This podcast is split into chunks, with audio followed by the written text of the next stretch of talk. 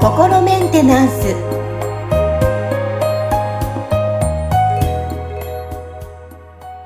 はい皆さんいかがお過ごしでしょうか？心メンテナンス。本日もアシスタント三上恵と気候ヒーラーの吉村隆二です。はい吉村さん本日もよろしくお願いします。よろしくお願いします。はいさあのね、よくメッセージ皆さんからいただいてるんですけども、えー、そのメッセージ、感想も最近はよく増えてきています。えー、そちらの感想ちょっと今日2件来てるので読み上げたいと思います。はい。はい。さあまずは、えー、ポインコさんから、前回あの、130回目の回で、はい、えー、ソウルメイトやツインソウルのお話したんですが、そちらの回での、はい、えっ、ー、と、ご意見来ています。えー、興味深く聞かせていただきました。えー、スピリチュアルのツインレイの解説を吉村先生のような解釈をされている方を聞いたことがなかったので、とても新鮮です。ツインレイが存在するとして、その人が唯一無二の人みたいな、えー、執着につながるのは苦しい。そうですね。執着につながるのは苦しいし、自分や相手が幸せになれる相手なら限定しない方がライトでいいなと思ったので、ツインレイに興味がある人、みんなに聞いてほしいです。はい。と、まず来ています。はい。あ、はい。ありがたいですね。なんかね、うん、あの、やっぱりちょっと多分僕みたいな解釈してる人って、なんか他にあんまり聞いたことがないんで、その、なんかこう、例えばスピリチュアル界隈だとね、この、この概念を使ってお金を儲けてる人たちとかも結構いると思うんで、なんかそういう人たちから反感を買ってしまうんじゃないかみたいな、ちょっと あの、不安があってね、あんまり大きな声ではこう言わないようにはしてるんですけど、うん、まあ一応その僕はこういう見解ですよっていうところ、これがだから絶対的に正しいかどうかもね、あの、まあ言ってみたら証明のしようはないんですけど、まあやっぱり大事なことはその、なんていうのかな、この、今回のこう、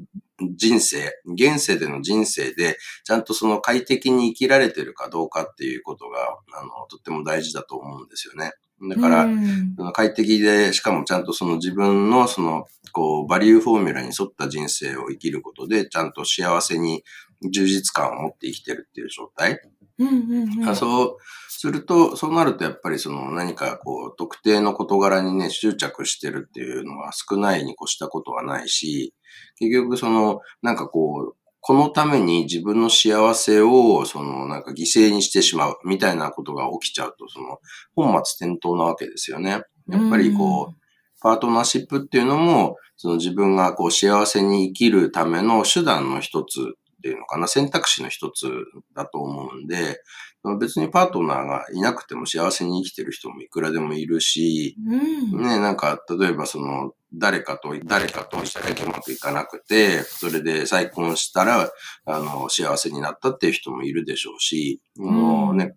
あの、で、別にその再婚する前の間は、じゃあずっと不幸なのかって言ったら、あの、別にそれもその時々その人がちゃんと自分が幸せになる生き方を選んでれば、あの、幸せだと思うんですよね。だから、何かその、こういう条件が揃わないと幸せになれないみたいなことが、こう、あるとしたら、それはちょっとその、なんていうのかな、何か、あの、ボタンの掛け違いが起きてる可能性があるんじゃないかなっていうふうに僕は思いますよね。うん。こういったこう、吉村さんのように、ちゃんとこう、自分のならではの解説でいろいろお話ししてくださるので、本当になかなか普段こういうふうに話してる方ってね、少ないとこの業界でも思うので、今後も皆さん楽しみにしていただきたいと 思います。はい。よろしくお願いします。はい。さあ、そしてもう一件ですね、まどかさんから来ています。はい。はいえー、こんにちは、えー、先生、マリアでクリアリングしていただきました。えー、という話なんです。マリアは、あれですかね？ああれとあれじゃないですかね？月曜日のその、ゆるライブの時の、あのー、ああ、ネームということですかね？じゃないですかね。うんうん。ということです。じゃあ、先生の声、落ち着いて心地がいいです。ありがとうございます。あありがとうございます。うん。先生のクリアリングを通して自分の中で随分物事を、えー、かえ客観的に見られること、見られる感じになってきました。えその逆も感じることがあります。自分がどれだけいろんな経験をしてきた、またはやってきてしまったと、過去の自分をたまにあーとがっかりすることがあります。私は自分がやってきたことを罪悪感で感じる癖と、自分を必要以上に大きく見せようとする癖もあるので、えー、そういったところを気づかせていただきました。コツコツ向き合うのが大事って言われること多いんですけども、自分のこの内面に気づいて自分に集中することで、周りの人たちが変わってくる。この世界を少しでも多くの方々が気づけたら、より良い世界になると私も感じます。えー、私も根気よく、得意じゃないですけども、レベルを下げて、コツコツ自分と向き合うことを本気でやりたいと思います。一人一人の心の平和が本当に世界の平和につながると私も信じていますと来ています。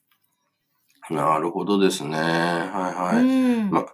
あのー、ね、まあ本当は、あのー、こうご自身でもなんかこう、あ、自分ってこういう傾向があるんだなっていうふうに、こう、気づかれているっていうところは素晴らしいですよね。だから、あのー、まず全然こう気がついてないけど、そのパターンを繰り返してるっていう段階があって、で、こう、その、なんかこう、あ、自分こういうこと繰り返してるなって気づい気づくっていう段階があって、で、そこからそのパターンを手放していくっていう段階がこうあると思うんですよ。で、その、まあ、手放していくのに、その、なんていうのかな、まあ、気がついただけでそれがこう解消していくってケースももちろんあるし、うん、あの、ここのブロックがね、こう硬かったりすると、分かっちゃいるんだけど、このパターンが、こう、から抜けられないとか、